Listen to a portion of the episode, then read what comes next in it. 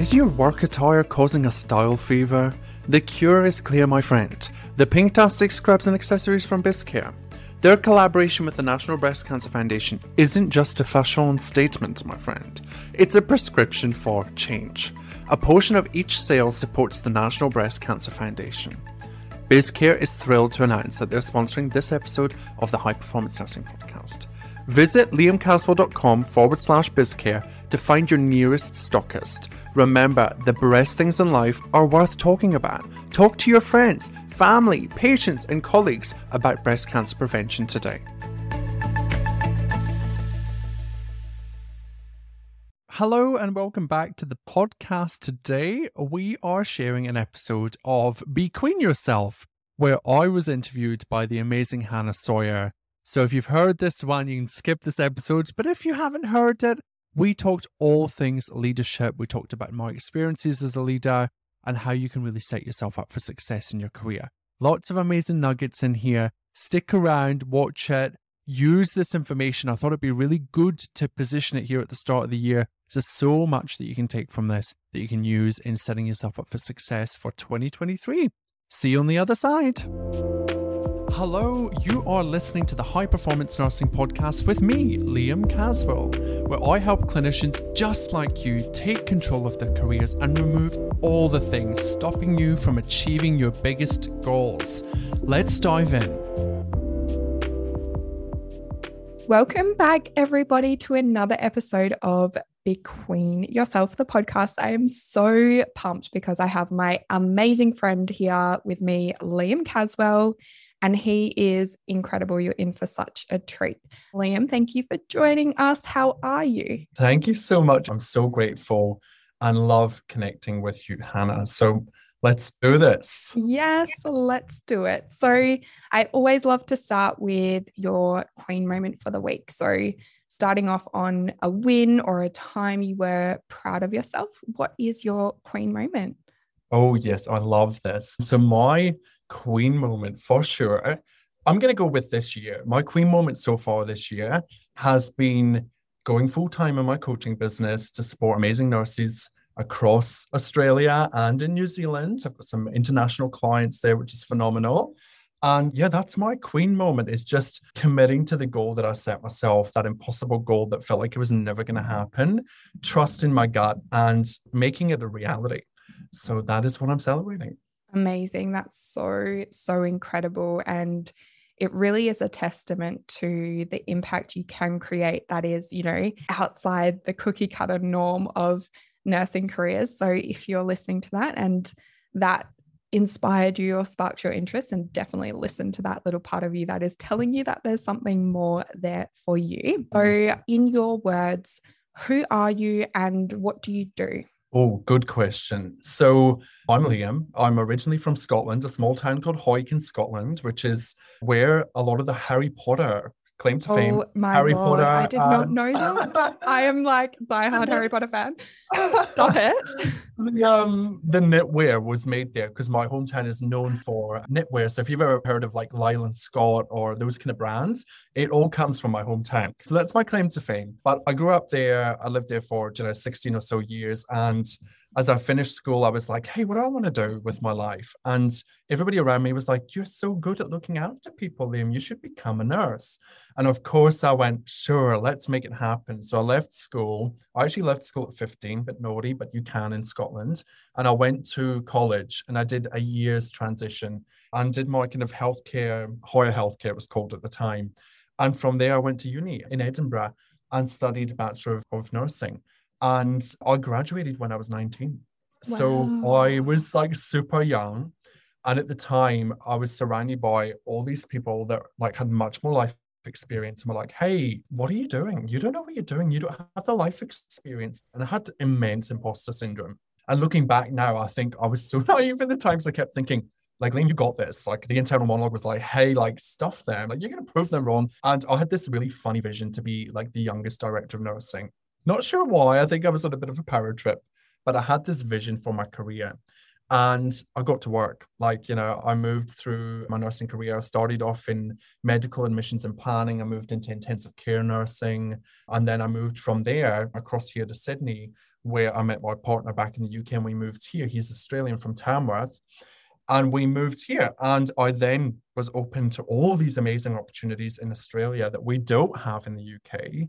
So we're super lucky. And also the pay is like quadruple here, which is a nice added bonus. bonus. So I landed here and I did all the things. I worked for agencies, I worked for education providers in Sydney, I worked for the universities doing clinical facilitation, and I moved around a lot and I sampled a lot of different roles. And then we finally got the chance to move to Canberra with my partner's work. And that's when I kind of started putting some kind of roots down and getting serious about roles. And I moved from ICU into my first kind of educational, which was advanced life support training. And I did that and I just loved being able to help shape clinicians' knowledge, education, skills, wisdom, their experience. And the rest was kind of history. I moved through the ranks. I did my master's in international public health and health management. I did that through UNSW and I absolutely loved that. And that was a key pivotal moment for me in my career where I went, this is the problem with healthcare. We're not equipped with the skills to lead and manage what is like a four or five million dollar business. Each ward is a four or five million dollar business that should be run like a business, but we just run it willy nilly as amazing clinicians with no leadership experience. So I'm sure we'll dive into that. And from there, I invested in becoming the nurse unit manager, the nurse educator that I truly wanted to be, and really uh, started to dive deep into who it was I wanted to be intentionally. And that took me down a bit of a dark path in realizing that I was burnt out, I was fatigued, I was not aligned. I was chasing a goal that was like everybody else's goal, not my own goal. And I realized that I needed to make a change. So I invested at the time. I couldn't find a clinical career coach for healthcare professionals in Australia. I couldn't find it. Of course, as soon as I labeled myself as one, it popped up on my Instagram, my Facebook, and there was all these people but at the time I couldn't find them. And I invested in a career coach, non-clinical, and that's where like my life literally just changed. I became an NLP practitioner. I invested in coaching, ongoing coaching, and I started to see my full potential. I started to realize that what I thought was possible for me was like I wasn't even scratching the surface. And fast forward to today, here we are. I now I'm a nurse career and leadership coach. I've worked with over 140 nurses across Australia and New Zealand, helping them achieve their career goals in clarity. I'm working with leadership clients who are making huge moves in their career and trying to change the culture of healthcare to be what it should be, what it should have always been. And that work in itself is what motivates me to keep being the person that I've become and pushing my own boundaries. So it's super exciting. I'm so excited about what is possible moving forward. And I know that we both relate to this that anything is possible really when you set your mind to it. And that's why I want to be an example to nurses of what's possible because you can create whatever the heck you want. Oh, what a journey you have been on. That is so, so incredible. And I love that. It's like when you look back, you can see how everything has connected and, you know, the universe has given you the breadcrumbs to be able to show you, okay, this is what's next, this is what's next. And just for those listening who maybe in are in a bit of doubt or feeling like I don't know what my next move is, did you ever think, you know, at the beginning of your journey that you would be where you are now? Oh my goodness, no. And I love that you bring that up because for me, honestly, of my 10, 11 years nursing, I reckon I spent a significant amount of that time trying to find a way out. Seriously, I want to keep it real. I yeah. spent a lot of time trying to find my way out. If you ask my partner, my friends, my family, I was always like looking for the next best thing. I was looking externally for the course that maybe I should have been doing. Like I should have become a musician, of course. Like that's my passion. I love to play and sing the piano. So I was like, that's what I should be doing. Right. And I spent so much time trying to create a different reality than just accepting what it was that I was in and then making that work for me. Like it's just fascinating to look back and go, wow, like why did I waste so much of that time? And looking back now, I realized that it was beneficial to do that and to give myself the options but yeah, you don't know how you're going to get where you want to be until you're there. Mm. So just trust the process. take those little things that come up for you and get curious about them and explore them and allow yourself to go to that place. And if it doesn't work out, that's fine. It wasn't meant to be. Move on and sample something else. 100%. I love that so much. I think it's being okay with pivoting and changing paths as long as you're staying true to yourself.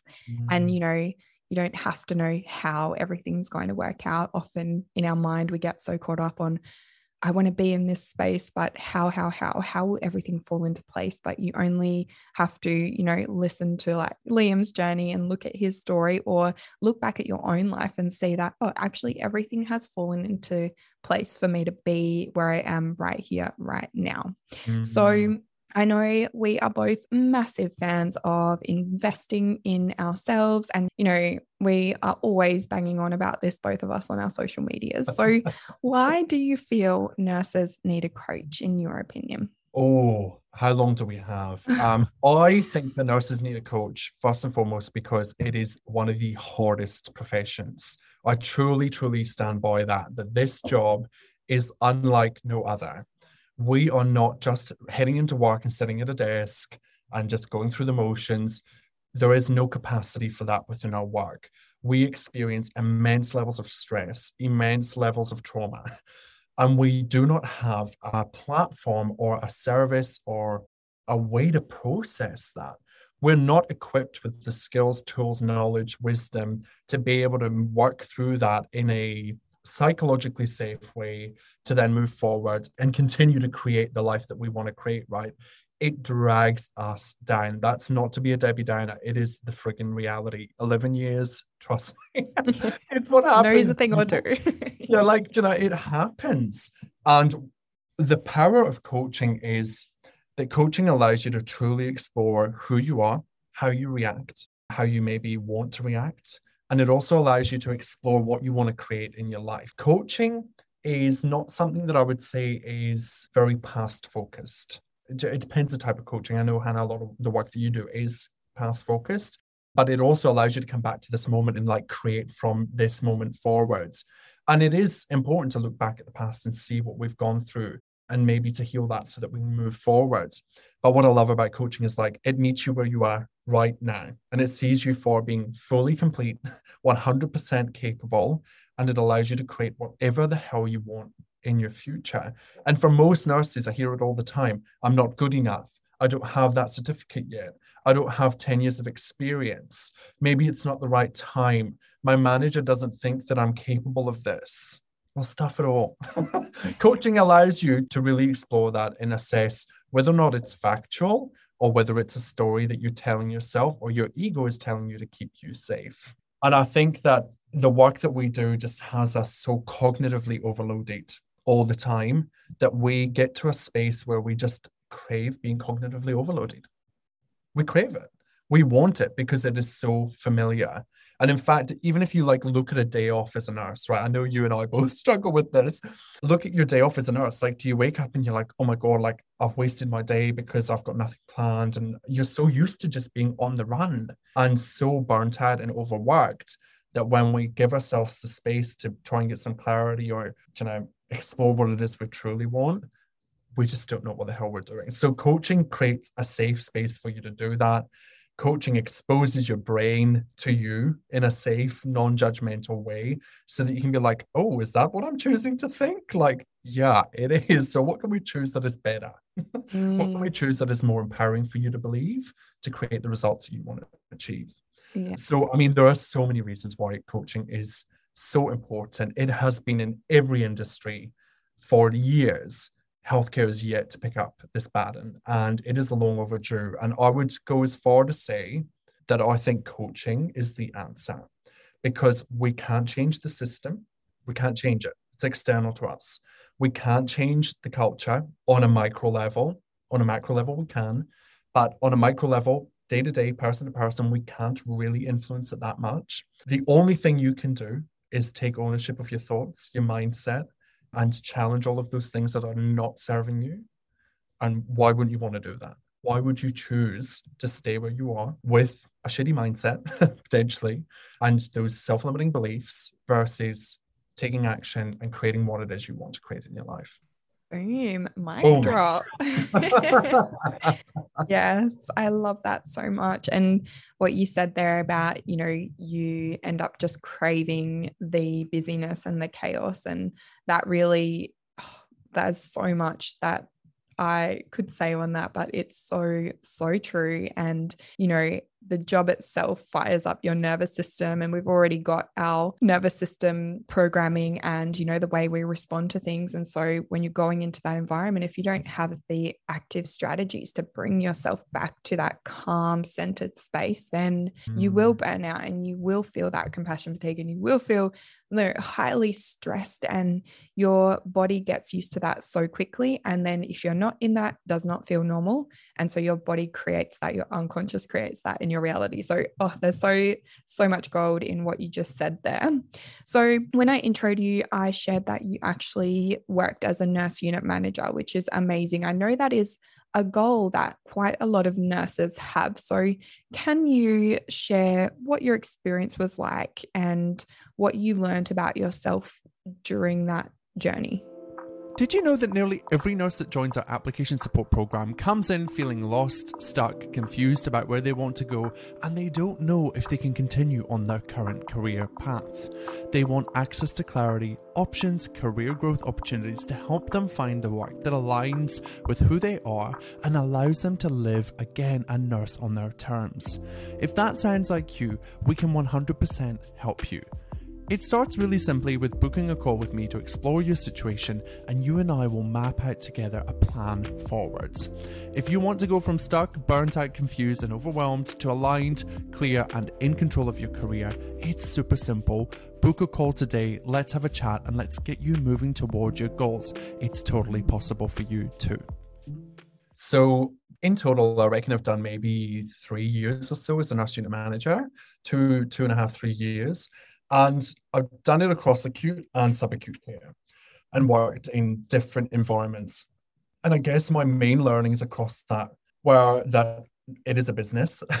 um, mm. And you know, we're deluded if we don't see that from the get-go. So anybody that's going into a nurse unit manager role needs to understand that you are running a business. Doesn't mean it can't be ethical and moral and all of the things, but it is a business, right? And the shift between clinician to leader slash manager is massive.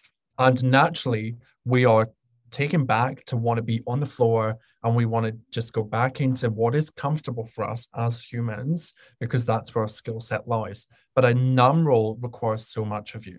It requires budgeting, staffing, performance management, quality improvement, risk mitigation. There's legal, there's dealing with complaints. How do you manage really high level human rights commission level complaints that are coming through.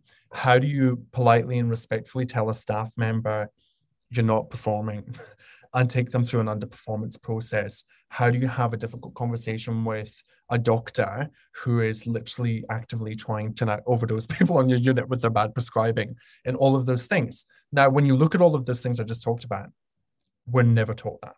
No one teaches us that and if you're moving into a NUM role or a leadership role, that should be one of the questions you ask of the panel pre-interview is what does the support look like for me coming into this? So that's one thing I wish I did a bit more exploration around. But you're going to remember I had my Masters of Healthcare Leadership and Management. So I felt probably more equipped than what other people felt going into it. But it was very obvious to me when I came in how ill equipped everybody around me was that had not invested in their professional development getting a leadership qualification of some variety. Because here's the thing nurse unit manager roles have the word manager in the title.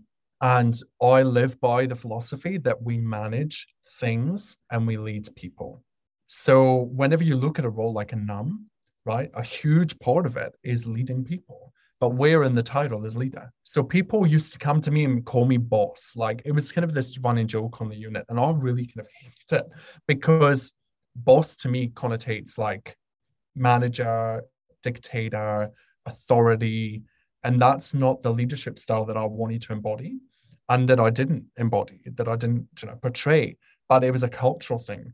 As a society as a profession, we believe that the, the NUM is the authority and that you know what they say holds true and we can't challenge that. Whereas I tried to create more of like a transformational leadership style approach. and I tried to lead more than manage.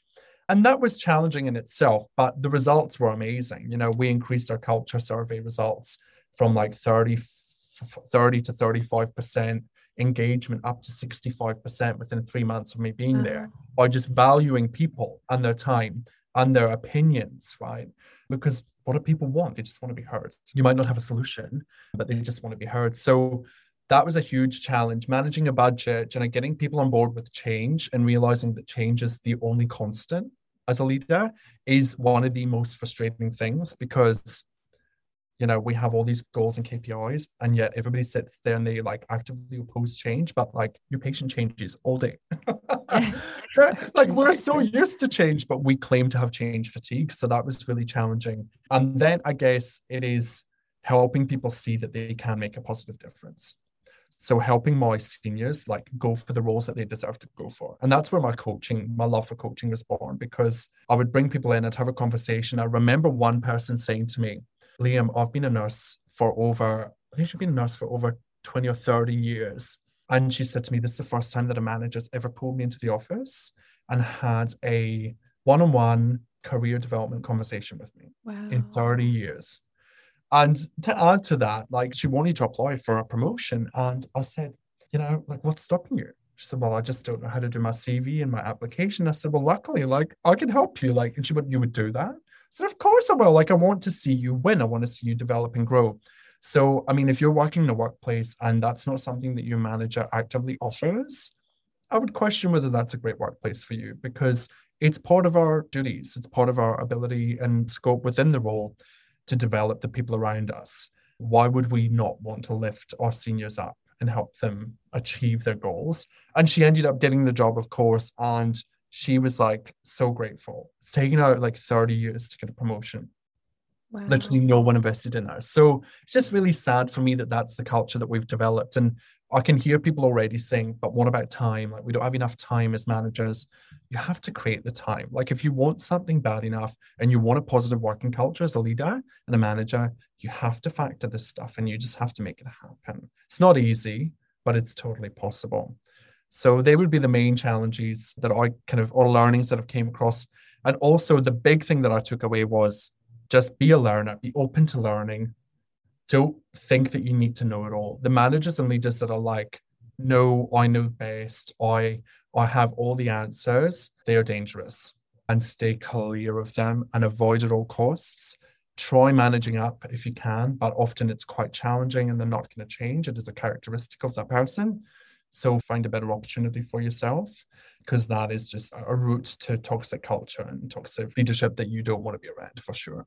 Yeah, absolutely. I love that so much. Such valuable insight because often, you know, we don't hear the managerial perspective. We hear the perspective on the ward. So it's really valuable to see the other side of that. And I think what you said there, lastly, is that it's so important as a leader to be approachable and mm. to have that space for your team because as you said you are leading people and although it is a business it's a people business and so if your staff are not happy you know morale gets low things don't get done you know it's just a such a cycle that happens and that we see everywhere within healthcare unfortunately so from your managerial perspective and experience and the insight that you have now what do you feel needs to change in the healthcare culture? I believe that change needs to start from the top down and there needs to be more transparency and authenticity.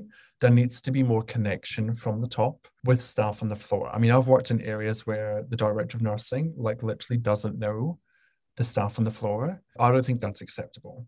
I mm. think that the Don, the ADON should know everybody or make an effort at least to walk around and engage. And I also think that they should work clinically at least once a fortnight or once a month, even if it's just a buddy shift. They don't have to take a load, right? Even if it's just to show face, imagine what that would do for the culture.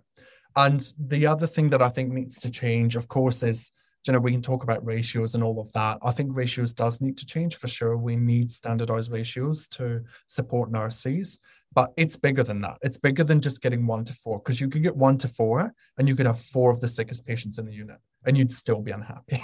You're still going to have a chaotic day. So I think that's where coaching comes in. I think that's where there is a need for people to have access to something that's better than EAP. EAP serves a purpose, but something that is more person centered, staff centered, that actually provides a service, an ongoing service with an individual so that they can get access to the support that they need. Because it's through building rapport, trust, and connection that we're able to make changes in people's lives as coaches. It's not through a one off interaction. So it always frustrates me when people are like, Can you just do one session of coaching? I'm like, Well, I can. and it will give you results, but long term, you want to make sure that you're actually committing to this and to yourself long term. So I think support for the workforce is a huge thing that needs to happen. And by doing that, like you said, will help us foster a higher performing culture. That's kind of why I went down the path of high performance nursing, because I have this vision that when we do invest in each other and we do support each other and we empower each other, we don't drag each other down, that we will create the workforce and the service that our patients deserve, but we actually are proud of delivering. Mm. I mean, mm. all of the things that are like the kitchen's crap, the food shit, like all of that stuff, we can't waste any time on that. Like we literally can't change. so if you are someone that's listening that is spending a lot of time on all those external things, you know, come back to yourself. What can you do? What can you work on?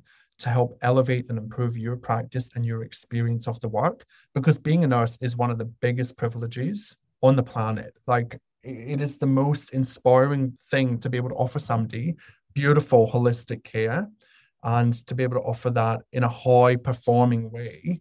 We all deserve a right to know to access that as consumers, but also as staff.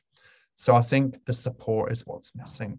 And actually labeling and seeing people for what they do and what they offer and sharing the loads. I worked in a hospital where we implemented one of my colleagues implemented a kind of shared distribution model where if there's a call bell going, like why is it the nurse's responsibility to answer the call bell? Like don't walk past the light. If you're an, allied health member or you're a physio, an OT, why can't you nip in and just turn the call bell off and ask them what's happening and provide some kind of support or delegate and escalate? So I think there's better scope for us to work as a team to deliver the care. The biggest frustration I had as a manager was see, was seeing Allied Health and everybody else go out for lunch and sitting outside for like an hour whilst my staff just literally couldn't get there. We couldn't get there. And mm-hmm. that that is so frustrating and we all see it right and i'm not bagging at allied health i think it's great that they have boundaries and that they can detach and do that but not everybody can and how can we make that a reality for the yes. whole workforce. Yes, so so true. And what you said at the beginning there really just struck me. You know, having the dons and the higher ups do some clinical shifts imagine what that would do for staff morale for mm. you know the rules and the regulations that they enforce, they would actually be able to see, okay, this is the consequence of that, or this actually won't work here, as opposed to implementing it and waiting for the backlash or the consequences or the, you know, just kind of sitting there and waiting, you know, as opposed to actually being on the floor and seeing mm. what is possible. So I really, really love all that you said there. So that Hannah, sorry, just sorry to dive in there. Yeah, go. In in relation to that, there is definitely a direct correlation with staff happiness, culture, workforce engagement when that happens. Because I did it on my ward. I didn't work full shifts clinically, but I would go out and it was very interesting as a manager to hear the feedback from the staff. I would go out in the morning and we had these ridiculous rules like we start at seven and all patients need to be washed, cleaned, showered in the dining room by 7.45 or 8 o'clock. And I'm like, hold on, like we start at 7, we finish handover at 7.30, we have 30 patients, we have five staff. It's not possible. So anyway, I would go out and because I was implementing this rule with the hierarchy, I went out and I would do meds and stuff with the staff and I would put people in the shower and I would go and shower the discharges. And the staff were like, What are you doing? You're not allowed to do this like you're the boss you can't do this and i just find it fascinating when in fact when it came to the days where it was really bad i was out there helping them i was in amongst it i had so much to do i did not need to be there and in fact my managers at the time one of them would say why are you doing that why are you going out and helping people? I said, because if we can't help them in this moment, like they're not going to ever come to the table when we need their help, ever. So it is an exchange, right? It's an exchange of energies, it's an exchange of support. And I think that it is such a simple little thing that any manager, any leader, any team leader, anybody in charge could do to change the culture immensely. Mm, that's mm. so, so powerful. Amazing. So I have a lot of beautiful student nurses and graduate nurses within my community. And, you know, there is so much unknown when you're in that space and you're transitioning. So, what would you say your main advice or wisdom would be to nurses who are just beginning their career? I think because I work a lot in the application space, I think in the application space, definitely create lots of opportunities for yourself. So don't put all your eggs into one basket. Big mistake. Apply for the publics, apply for the privates, apply for the roles that are just out there that are something that tickles your fancy, right? Go for it and explore all of the options. The other thing that I would say is around be kind to yourself on that journey and that process because ultimately it's a hard gig. Like you've spent three years training to get to this point, and you're probably going to feel like you should have all the answers. But here's the thing when you start, you, you realize that uni has prepared you to a point and the real learning starts from day one. So just be really consciously aware of what you're making all of your experiences mean about yourself. Okay. Because it's so easy by the end of that first week to be like, I'm a failure. I'm not good enough. I'm never going to be able to do this. Cue imposter syndrome, cue mind drama, cue self sabotage. and just stop and really get curious about that and go, you know what, be kind. I'm at the start of this journey. And it's that whole trajectory of change, right? You've gone from being a student to now being an RN. And at this point in your career, it's just about being a sponge. Be a sponge and just soak it all in and take what you can. Find the people that will support you and mentor you. Try in that first week and sit down with your manager and get to know them and make sure that you have all your questions answered so that you can move forward consciously and be able to move forward and build your career from there because that support is going to be vital moving mm. through that transition period. It's kind of like a honeymoon phase, right? It's yeah. Kind of, you're just starting out. For the first six months, it's going to be weird, wonderful, wacky, and you're not going to know what's happening. yes, exactly. So normal. embrace it. Yeah, embrace it. I wish I had known that at the beginning of my career. So, we are both big fans of nursepreneurship, as you have found out by now. So, with your journey to getting to where you are, to building your own business, what are your thoughts on nursepreneurship and some lessons that you have learned along the way?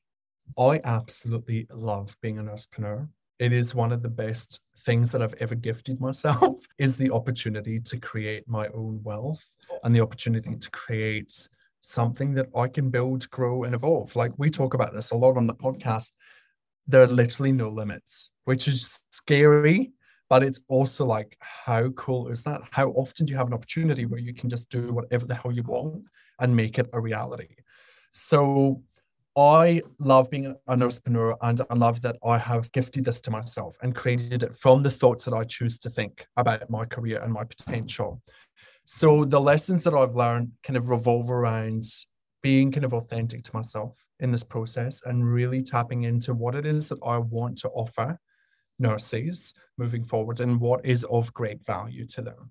Now, I currently work with nurses that, eh, that are moving within their careers, moving into leadership, and that in itself is scary, terrifying, fearful time.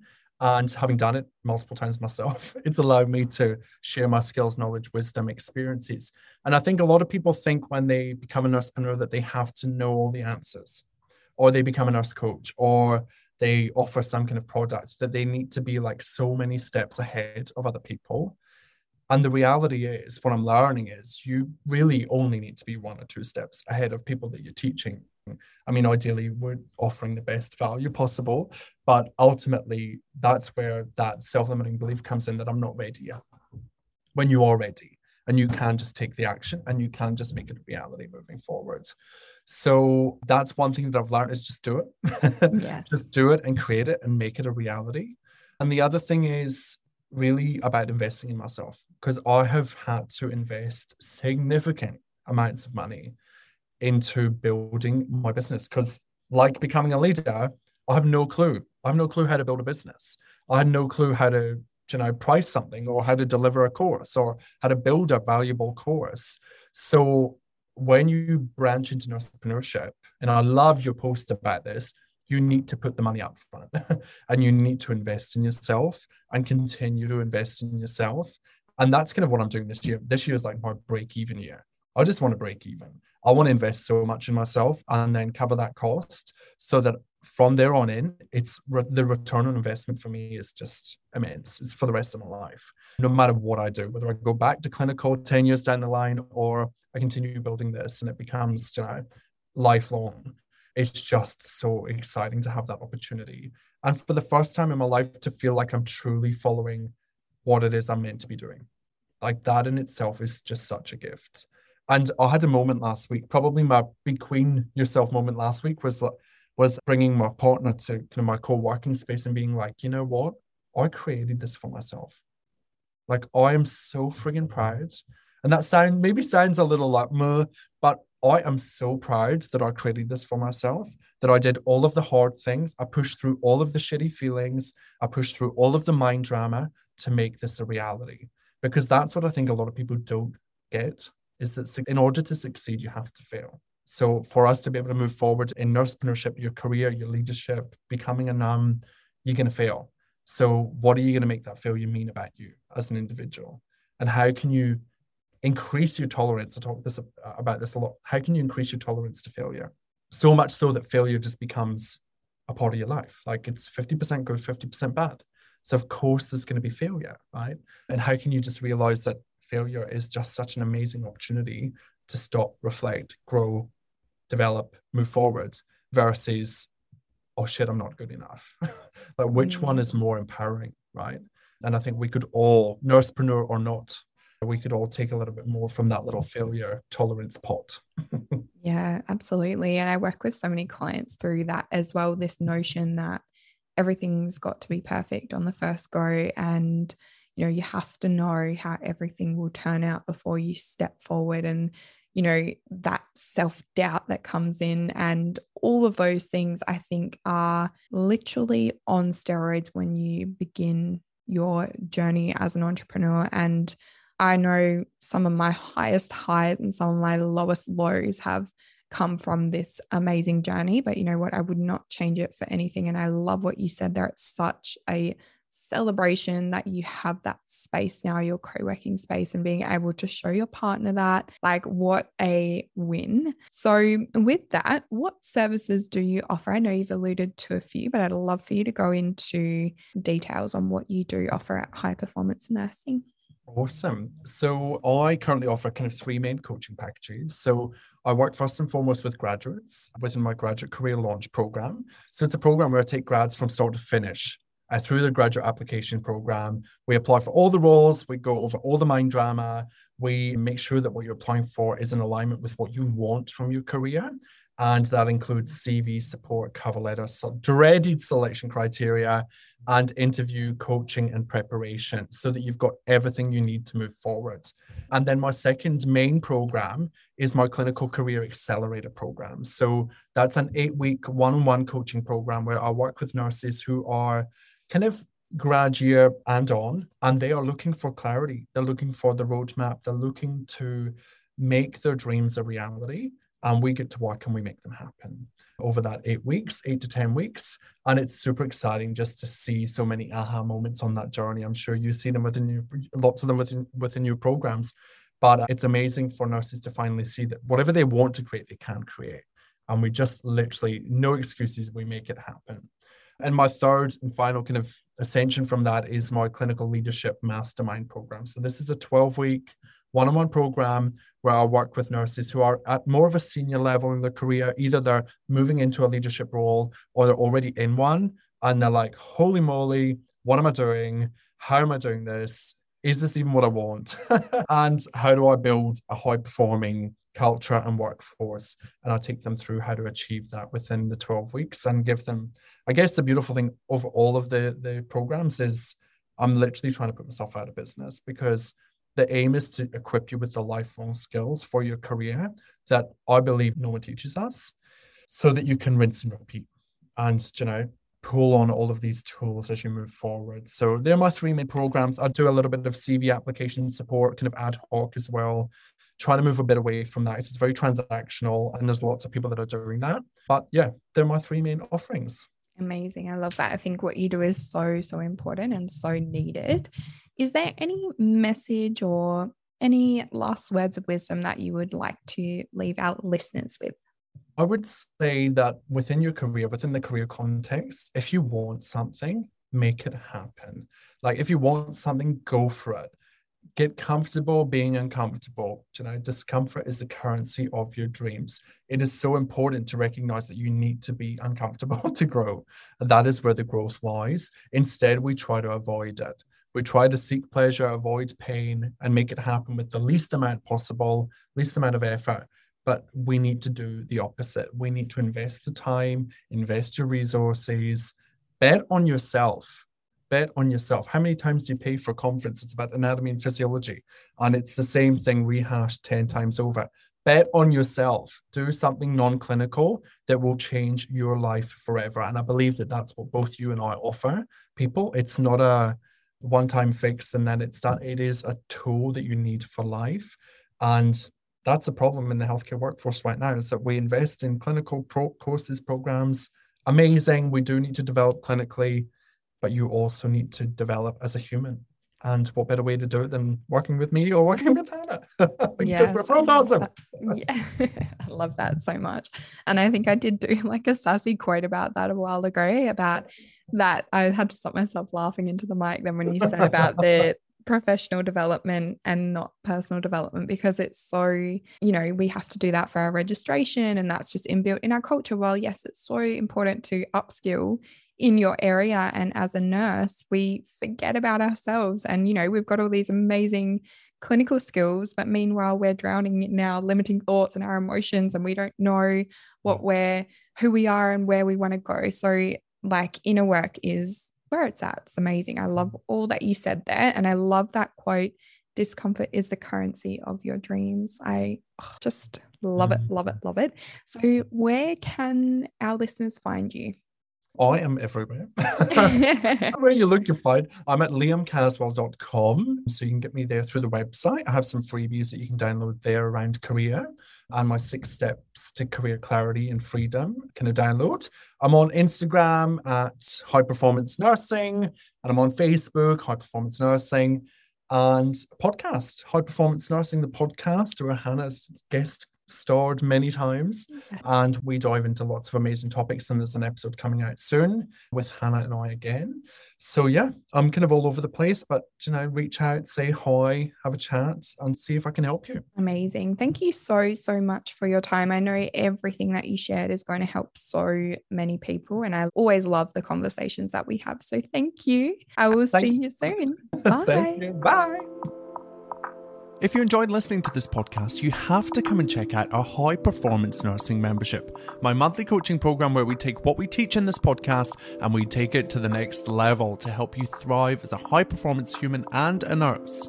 Join us at liamcaswell.com forward slash HPNM. I would love to see you in there. I'll see you in coaching.